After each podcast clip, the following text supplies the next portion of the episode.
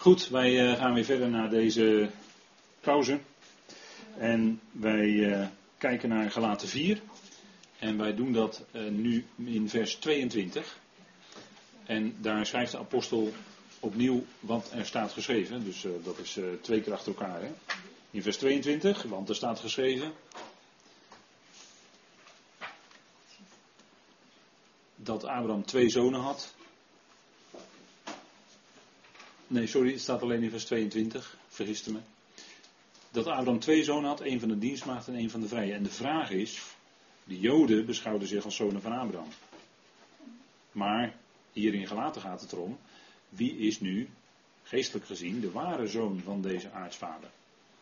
Wie is nu de ware zoon van de belofte, zou je kunnen zeggen? Geloof. En dat is eigenlijk de kwestie die hier speelt hè, op de achtergrond. En u weet hoe de Heer dat noemde. Nou, ik heb even bij vers 23, omdat daar ook weer een stukje tegenstelling, een verdere tegenstelling naar voren komt, heb ik even een paar begrippen op een rijtje gezet. Links en rechts. En dat heb ik heel bewust links en rechts zo gezet, die woorden. Want ook dat heeft een betekenis in de schrift, links en rechts u weet dat er staat, ik weet niet precies waar, ik dacht in prediker of in spreuken, dat weet ik dan nooit. Maar er staat, de geest van de wijze richt zich naar rechts. Dat is zo hoor, dat is waar. En het gaat hier vanavond niet om politieke praatjes. Maar. Nee, ja, ja, de geest van de wijze richt zich naar rechts. Zoek het maar eens na waar het staat. Maar het staat er wel. Of. Uh, Eet honing, mijn zoon. Dat is, ook, dat is ook zoiets. Dat ligt in hetzelfde. Dat ligt in het verlengde van elkaar. Eet veel honing, mijn zoon. Dat heeft te maken met de geest van de wijze richt zich naar rechts. In de schrift. Maar goed, dat was even een opmerking tussen haakjes. Maar er staat in vers 23, maar die van de dienstmaagd, dus van de slavin, Hagar, degene die vluchtte, degene die oproer maakt, die onrust veroorzaakt. Dat is de betekenis van Hagar is inderdaad naar het vlees voortgebracht. Die van de vrije echter door de belofte. En mogelijk, dat is een andere lezing hier uit een andere Griekse tekst, staat hier in plaats van vrije vrijheid. En dat zou kunnen. Maar goed, de meest betrouwbare drie grote handschriften geven hier de vrije. Dus daar houden we ons aan. Maar het, het is een niet onbelangrijke variant, tekstvariant. En dan zien we dus dat tegenover elkaar kunnen zetten de Egyptische slavin, dus Egypte tegenover Canaan, het land van de belofte, want daar kwam Israël uiteindelijk terecht, hè, in het land Canaan. Dat was ook het beloofde land. En Abraham ging ook weg op een gegeven moment uit Canaan. En waar kwam hij toen terecht? U weet het nu, hè? In, Egypte kwam hij dus terecht, ja. Goed, maar dienstmaagd, hè? De dienstmaagd, de slavin, staat hier tegenover de vrije. dat zijn, dus u moet die tegenstellingen zien hier, hè? En vlees staat hier tegenover de belofte. En wij zeggen altijd vlees staat tegenover geest. Dat is waar, dat klopt. Maar hier wordt er dan genoemd de belofte. Want de belofte is ook door de geest gegeven. Hè? Dat is wat uh, de Galaten, wat Paulus ook de Galaten voorhield. Hè? Hè, dat ging of zij, hoe zij de geest hadden ontvangen onder andere. Hè? Daar heeft hij het over gehad met ze. En de geestelijke lijn, die trekt hij dan door. Hè? En ook die belofte, de zaken van de beloften nou, daar gaat heel hoofdstuk 3 in feite over. Dat hebben we met elkaar behandeld. dus dat, dat weten we nu al eigenlijk. de belofte. hoofdstuk 3 heel belangrijk. De belofte tegenover hier het vlees. En het vlees houdt zich altijd bezig met werken. Terwijl geloof, want dat is eigen werken, staat tegenover geloof. Geloof is ook het principe wat overeenstemt met genade. En de belofte is ook iets wat spreekt van Gods genade. Een belofte is iets wat God waarmaakt. Wat God belooft, maakt hij ook waar. En daar is uh, geen eigen werk van de mens aan vooraf gegaan. God belooft omdat hij genadig is. God belooft omdat hij lief heeft. En dan maakt die belofte ook waar. Is onafhankelijk van onze werken. Gelukkig wel. Want anders zou ons vlees toch nog een rol spelen. Maar dat is niet het geval. Maar dat was bij die gelaten wel aan de hand. Die wilde graag het vlees weer een rol laten spelen. Maar het vlees speelt geen rol. In het evangelie van Paulus is het vlees mede gekruisigd. Kom ik weer hè, met het kruis. Maar dat is de gelaten brief. Kruisigen. Zij die van Christus Jezus zijn, kruisigen het vlees. Dat staat er in Galaten 5, vers 24 ongeveer, die kant op. Dat kunnen we zo in onze tekst nalezen. Maar dat zullen we natuurlijk in de toekomst nog komen. Vers 24. Wie nu van Christus, Galaten 5 vers 24. Wie nu van Christus Jezus zijn, kruisigen het vlees, tezamen met de hartstochten en de begeerten. Indien we het leven in de geest, volgen wij in de geest ook de grondregels op. Welke grondregels? Nou, die van de geest, van de nieuwe schepping. Die grondregels. We gaan hier niet terug naar de grondregels van deze wereld. Nee, dit zijn de grondregels, dat is ook een beeldspraak van de nieuwe schepping. Dat zijn heel andere grondprincipes, basisprincipes. Dan ben je helemaal voorbij die van de oude wereld, van de oude schepping. Maar goed, even terug naar dit rijtje hier. Het is altijd verhelderend, vind ik, om die zaken even in een rijtje dan tegenover elkaar te zetten. Dan ziet u wat bij elkaar hoort. Dus Egypte, slavin, slavernij, vlees, eigen werken, dat hoort allemaal bij elkaar.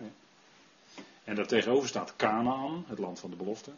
De vrije, hè, tegenover slavernij. De belofte staat tegenover vlees. Geloof tegenover eigen werken. Dus ik denk dat dat dan duidelijk spreekt. Hè? En dat is ook de lijn, die, de lijnen die Paulus hier neerlegt. En dat wij zouden die lijnen goed zien en ook goed vasthouden. De slavin was dus naar het vlees voortgebracht. Dat was Abraham en Sarah die niet konden wachten, als ik het heel menselijk zeg, op de vervulling van de belofte van God. Want stel je voor dat ze een leeftijd zouden bereiken waarop ze geen kinderen meer zouden krijgen aan de mens. En God liet hun dan ook die leeftijd bereiken. Dat vind ik, ja, dat is inderdaad humor. Je lacht erom, maar dat is inderdaad Isaac, dat is humor. Totdat het vlees uitgeschakeld is, dat de mens zelf niet meer in staat is om nog te verwekken, dan gaat God zijn belofte vervullen, want dan kan het vlees geen rol meer spelen en dan is God die het doet. En dat is zo moeilijk voor de mens. En daarom slaat vroom vlees soms ook zo keihard terug, omdat het nog een rol wil spelen. En dan is het niet gekruisigd op dat moment in de praktijk. Maar het gaat erom dat God zijn werk doet. Dat God alleen de Allerhoogste is. Hij heet toch El Shaddai in Genesis 17. De Algenoegzame. Dat wil dus zeggen dat hij alles doet en dat het vlees dus helemaal geen rol speelt. Hij doet alles. En dan zegt hij ook tegen Abraham: wandel voor mijn aangezicht. Genesis 17 vers 1. Want dan is hij die de kracht geeft en hij die die belofte ook gaat vervullen. En dat zegt hij tegen Abraham als hij 99 jaar oud is, daar hebben we het weer, 99 en 100, daar had ik het voor de pauze ook al over. Maar dan wordt de belofte vervuld. En als de belofte vervuld is, dan gaat het geloof werken en dan zit je in de 100. Want dan wordt het woord vervuld. Dat is de vervulling van de 10, als u begrijpt wat ik bedoel. 10 keer 10 is 100, de vervulling. Dan zit je in de volheid van de belofte. Dan maakt God het waar. Of dan ga je in, in het koninkrijk, kan je ook zeggen. dat zijn allemaal van die dingen die dan even bij dat getal 100 worden. En Abraham was 100 jaar oud toen Isaac geboren werd. Dat staat niet zomaar in de Bijbel natuurlijk. Wat dacht je wat? God wachtte gewoon tot dat moment.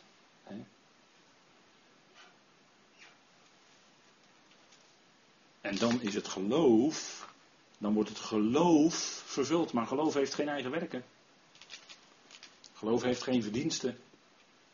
Geloof is het vertrouwen in de belofte van God, is het vertrouwen in de God die zijn belofte waarmaakt, in de God die het uitwerkt en de God die alles doet. Dat is geloof. Nou, dat is wat hier natuurlijk een rol speelt hè, in deze geschiedenis. En dit gaat natuurlijk, u begrijpt het, dit gaat natuurlijk zo diep. Want hier blijft niets van jouw menselijke vlees meer over. Zo was het ook in het leven van Abraham en Sarah. Dus de vrije werd voortgebracht door de belofte. En daarin speelde het vlees van de mens gelukkig geen rol meer. Gelukkig niet. Anders zou het besmet zijn.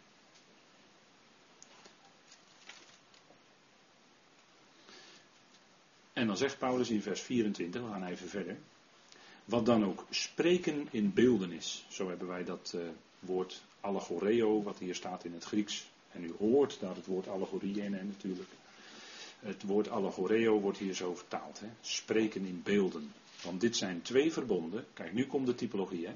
Want dit zijn twee verbonden. Dat is een metafoor. Hè. Dit zijn, dat is een metafoor. Dit zijn twee verbonden. Eén inderdaad van de berg Sinai tot slavernij voortbrengend. Dit dan ook is Hagar. Kijk, dat is een lijn die er ligt. En dit is, zoals de schrift, hè, zoals de schrift en dan Paulus, door God geïnspireerd, laat zien hoe de lijnen liggen. En niemand zou ooit op de gedachte komen dat Hagar op diezelfde lijn zou liggen als de berg. Maar dat weten wij hierdoor. En dan hebben wij ook een sleutel, hiermee hebben wij een sleutel tot het verstaan van andere schriftgedeelten waarin diezelfde principes naar voren komen. Jacob en Esau. Jozef en zijn broers. Die broers waren niet in Sichem. Hij werd naast op weggestuurd naar Sichem, maar waar waren ze? Ze waren bij Dothan. Ze waren bij Dothan. Dat heeft te maken met hun eigen geboden, hun eigen wetten. Dat is precies hetzelfde verhaal. Jozef was de zoon van de belofte in feite. En daar ging ook het eerstgeboorterecht. Hè, naar Ephraim uiteindelijk. Maar goed, dat is, hetzelfde, dat is dezelfde lijn, zien we bij Jozef en zijn broers. We zagen het eigenlijk al bij Kain en Abel, op de eerste bladzijde van de Bijbel. Het is allemaal hetzelfde. Slavernij, vrijheid. En dat speelt ook hier een rol. Hè. Twee verbonden, daar gaat het hier om. De berg dus het oude verbond, dat weet u. Hè. Daar werd de wet gegeven, de Torah. De tien woorden, het oude verbond. En Hagar staat dus op die lijn van de berg. Dat heeft dus met elkaar te maken. Paulus maakt hier grote stappen hè, in de schrift van de berg Sinai. kwam pas in Exodus natuurlijk. Exodus 19, 20. Al wat u gesproken heeft zullen wij doen. Exodus 19. Een verbond, belofte. Belofte van het volk. En wat bleek er in de praktijk? bleek niet zoveel van te kloppen. Maar dat bracht tot slavernij voort. Allogoreo, dat betekent heel letterlijk. Dat woord allo heeft te maken met ander of veranderen. En goreo heeft te maken met ons woord voor markt. Dat is het Griekse woord angora, dat is markt heeft met markt, dus met kopen te maken. Dus in feite zou je kunnen zeggen dat spreken in beelden, dat is, het is een begrip, maar het betekent eigenlijk, je koopt er eigenlijk een ander begrip mee, zou je kunnen zeggen. Als ik het even zo vrij mag zeggen. dus het is een begrip, maar je komt eigenlijk bij een, een diepere waarheid terecht die daarachter ligt, die daarmee verbonden is. En zeggen wij taalkundig dat zijn metaforen. Ja, Zeker. Maar het gaat erom dat er een diepere lijn, hè, een, een, een andere beduiding, hè, zegt de Statenvertaling, zit daarachter. Hè. Spreken in beelden, waar, waar staat dat eigenlijk voor?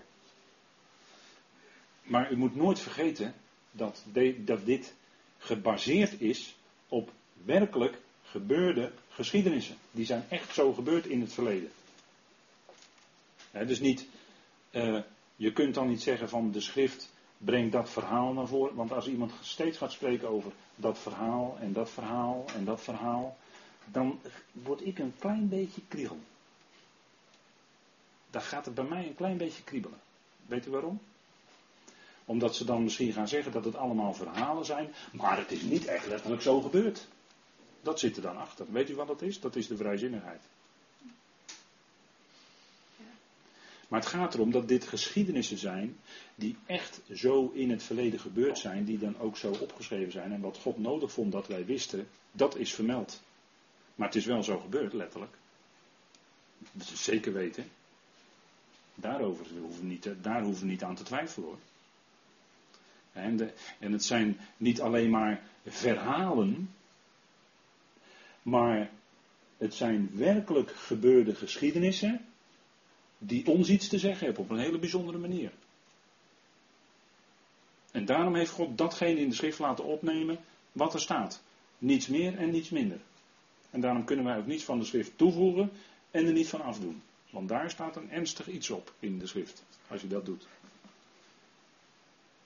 Dus dit zijn dingen die een diepere betekenis hebben.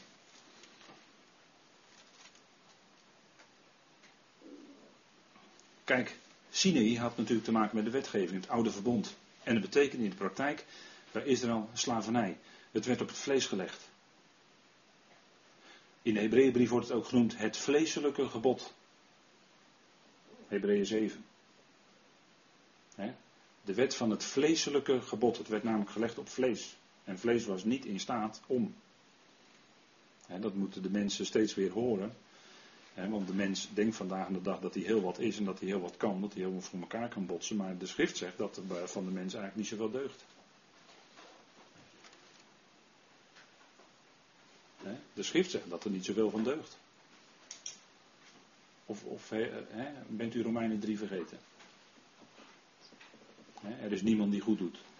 de mens is een, in zijn vleeselijke zijn, zonder geest van God. er is niemand die goed doet. Er is niemand die rechtvaardig is, ook niet tot één toe.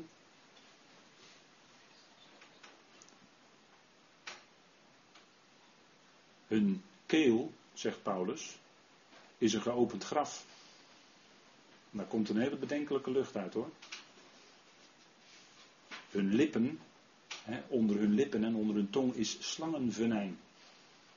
Dat, zegt, dat staat er allemaal in Romeinen 3 van de mens. Kijk, aan die mens op zich deugt niet zoveel hoor. Is niet zoveel goeds aan. Er komt niet zoveel goeds uit voort.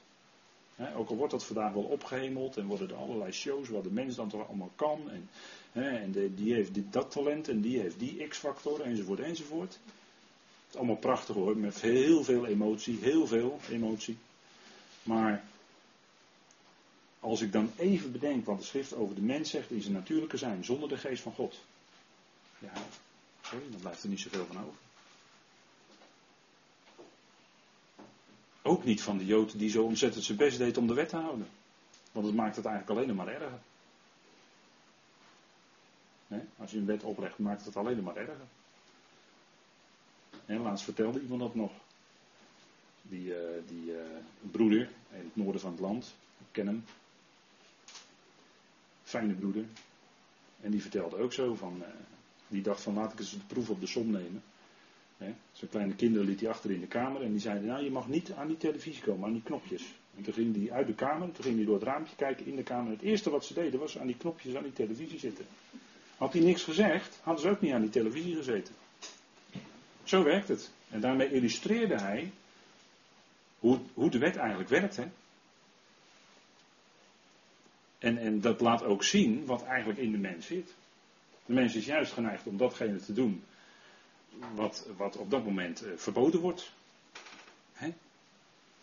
Dat zegt Paulus toch ook in Romeinen 7, uit eigen ervaring. En, en daaruit blijkt dat als je de, de wet dus gaat opleggen op mensen, dat het zondige eigenlijk alleen maar toeneemt, dat het erger wordt. Want de zonde wordt een overtreding. En opdat de zonde zou toenemen. Dat, dat was eigenlijk het diepere bedoeling waarvoor God die wet had gegeven. Dat is opdat het zondige zou toenemen. En opdat de zonde bovenmate zondaar zou blijken, waardoor? Door het gebod, zegt hij. Dat, dat is de diepere bedoeling geweest. En die les is uitgebreid aangetoond bij het volk Israël. En hoe dwaas is het dan, sorry dat ik het zo zeg, dat die Galaten weer onder de wet wilden gaan leven. Als je deze dingen weet, hè. Hoe dwaas is dat dan? En, en vandaag aan de dag is dat nog steeds aan de hand. dat mensen met volle vrijmoedigheid onder de wet gaan leven. Dat is dwaasheid eigenlijk hoor. dan, dan, dan, dan, dan is dat toch het principe van Hagar. Waar ben je dan voor op de vlucht eigenlijk? Waar ben je dan voor op de vlucht als je dat doet?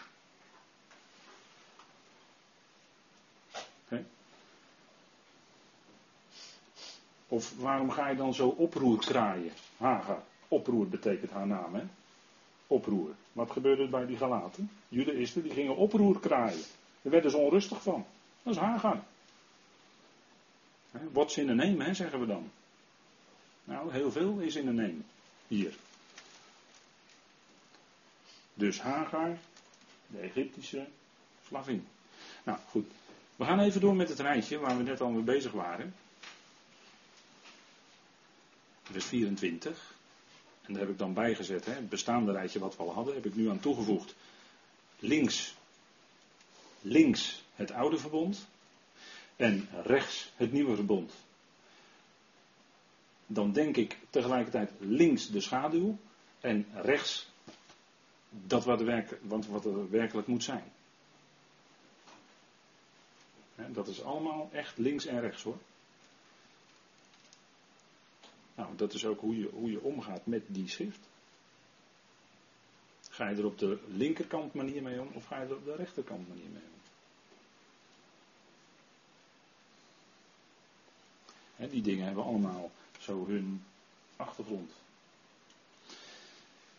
Vers 25. een prachtig vers.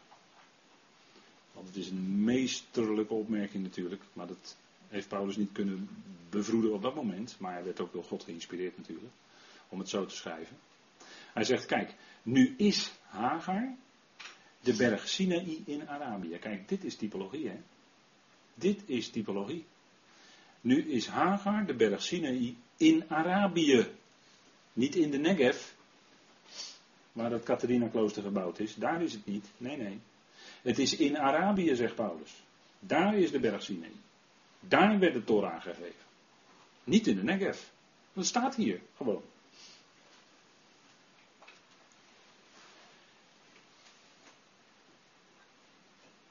En is het dan toeval? Is het dan toeval? Nee, dat is natuurlijk niet. Is het dan toeval dat in Arabië zoveel Arabieren wonen? Of kan ik beter zeggen, Ismaëlieten? Is dat dan toeval? Ik denk het niet. Ik denk het niet. Die echter op één lijn staat met het huidige Jeruzalem, want zij slaaft met haar kinderen. Kijk, dit, is, dit zijn schriftuurlijke lijnen hè, die Paulus hier trekt. Het huidige Jeruzalem, dat was Jeruzalem van zijn dagen, hè, waar de orthodoxie hoogtij vierde, hè, de Joodse orthodoxie. En het is vandaag de dag eigenlijk nog hetzelfde. Als u gaat kijken in Jeruzalem, in Mea Shearim, als gooi, dan moet je af en toe een beetje uitkijken hoor, als ze ontdekken dat jij gooi bent. Want dan eigenlijk liever niet in die wijk. Hebben ze jou liever niet in die wijk.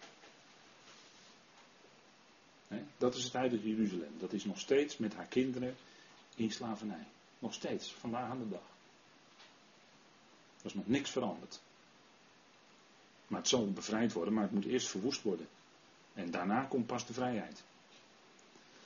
Want zij slaaft met haar kinderen. En dat is wat de wet voortbrengt als slaaf dienen.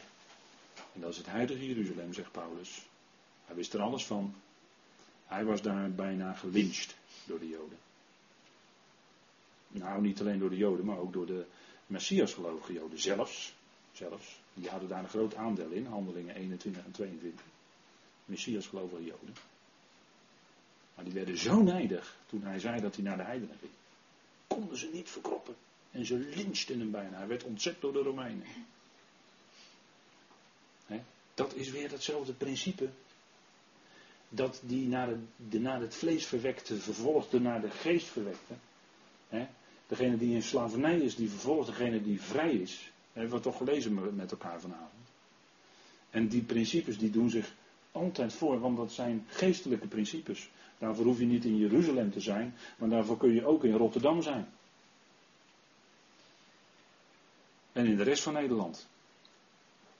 Maar overal waar de genade doorbreekt en de vrijheid, daar zal vervolging komen. Van welke kant? Van de kant van degene die zelf in slavernij zijn. En dat heeft met wetticisme te maken. En zo, zo is dat. Nu is de berg Sinai in Arabië, die echter op één lijn staat met het huidige Jeruzalem, van zijn slaaf met haar kinderen. En daar werd natuurlijk de wet gegeven. Jeruzalem stond onder het Judaïsme. Kijk, Israël werd verbannen, of Juda en, en uh, de tien stammen, die werden eerst en later Juda uh, en Benjamin, die werden verbannen, omdat zij afgoderij pleegden. Ging in ballingschap. En na die ballingschap hebben ze geen afgoderij meer gepleegd. Toen hadden ze de les geleerd, zou je kunnen zeggen. Hè? Maar wat gebeurde nou in Babel? In Babel hebben ze in feite het judaïsme ontwikkeld. Dus eh, hun religie. En, en daar zat wel iets in van, zij verlangden terug naar de Torah, doen in het land enzovoort. Maar ja, ze waren niet in het land en daardoor gingen ze toch hè, dat verlangen. Maar dat was toch, ja, toch weer leven onder de wet. dat, is, dat is de kern van het judaïsme. Toch weer leven onder de wet. Zij ontwikkelden daar het judaïsme. met, met hun vasten en met, hun, met al die dingen die, die ik achter elkaar kan noemen en die niet in de Bijbel staan. En waar, waar christenen zich aan vergapen en eraan meedoen. Maar het staat niet in de Bijbel. Het is door de rabbijnen allemaal bedacht. Zo is dat. En dat doet verdriet, daarom zeg ik het. Dat doet verdriet. Als je dat ziet. Maar het is Hagar met haar kind Ismaël, koppige ezel.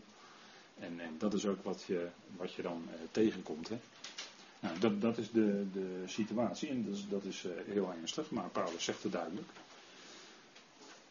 Kijk, die leiders, die Joodse leiders, noemden zich de zonen van Abraham. Maar ze waren in slavernij onder de wet en zij hadden ook zo hun eigen wetten waarmee zij het woord van God krachteloos maakten. Of waarmee zij het woord van God zelfs buiten werking stelden. Zo was het. Dat zei de Heer hè, tegen ze. Jullie hebben met jullie inzetting het woord van God krachteloos gemaakt. dat, uh, en dan, daar, daar stimuleerden ze mee ongehoorzaamheid van de kinderen aan de ouders. Want dan konden de kinderen zeggen, ja het is korban. En dan zei de Heer van nee, jullie hebben daardoor, door dat soort dingen, hebben jullie het woord van God krachteloos gemaakt. Buiten werking gesteld. He? Marcus 7, je kunt zo nalezen. Matthäus 15, lees het maar na. Staat er allemaal. maar dat, dat, is dus wat, wat het judaïsme oplevert. He? En, en uh, ja. Kijk, het kan soms heel mooi zijn wat rabbijnen zeggen. Dat kan soms heel mooi zijn. Maar je zou toch toetsen aan de schrift zelf. Hè? En toetsen ook in het licht van het evangelie van Paulus. Want Israël als geheel, en zeker de leiders van Israël, die waren met blindheid geslagen. En dat is vandaag de dag nog steeds zo. Hè? Dat, dat, dat Paulus moet zeggen in Romeinen 11, en dan citeert hij Jezaja, hij citeert Jezaja daar. Dan zegt hij, God geeft hun een geest van diepe slaap, van verdoving.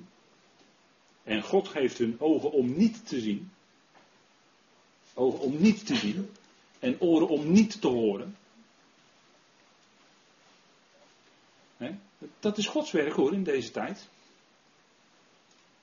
En, als beeld daarvan zei, zei Paulus tegen, tegen Elimas, zei de hand van de Heer is op je en daarom ben je met blindheid geslagen. Dat zegt Paulus daar in Handelingen 13. De hand van de Heer is op je en daarom ben je blind. Dat was die, werd hij letterlijk blind. Hij was het geestelijk al, maar hij werd het toen letterlijk. En het was niet zo dat het door de duivel gebeurde, maar Paulus zei, dat is de hand van de Heer op je. Hij kon het dan ook niet zien. dan komt er een bedekking. want blindheid heeft natuurlijk te maken met dat je ogen bedekt zijn. Dat is ook altijd bij het voorlezen van Mozes, zegt Paulus. Dan komt er een bedekking over je hart. En dat verdwijnt pas in Christus. 2 Korinthe 3, 2 Korinthe 4. En Paulus noemt dat schandelijke bedekselen. bedekkingen, schandelijke bedekkingen noemt hij daar. Nou, dat heeft allemaal met deze dingen te maken dan worden je ogen bevangen voor de waarheid. Die gelaten weken af. van de genade. Ze weken af van het evangelie wat Paulus verkondigd had. En hun ogen waren bevangen. Bedekking over hun hart. Ze konden het niet meer zien. Ze waren de weg kwijt.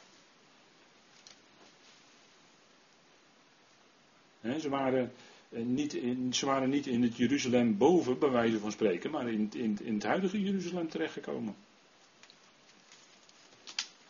We gaan de volgende keer wel kijken wat Jeruzalem boven is. Wat het dan betekent hier. En daarvan zegt Paulus, maar daar gaan we de volgende keer wel dieper op in. Het Jeruzalem boven echter is vrij, zegt hij. Dat dan ook de moeder van ons allen is.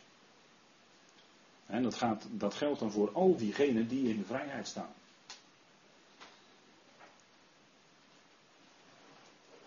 Nou, dat, dat is Jeruzalem van boven. Hè. Dat is, dat is, daarvoor zegt Paulus, het is ons aller moeder.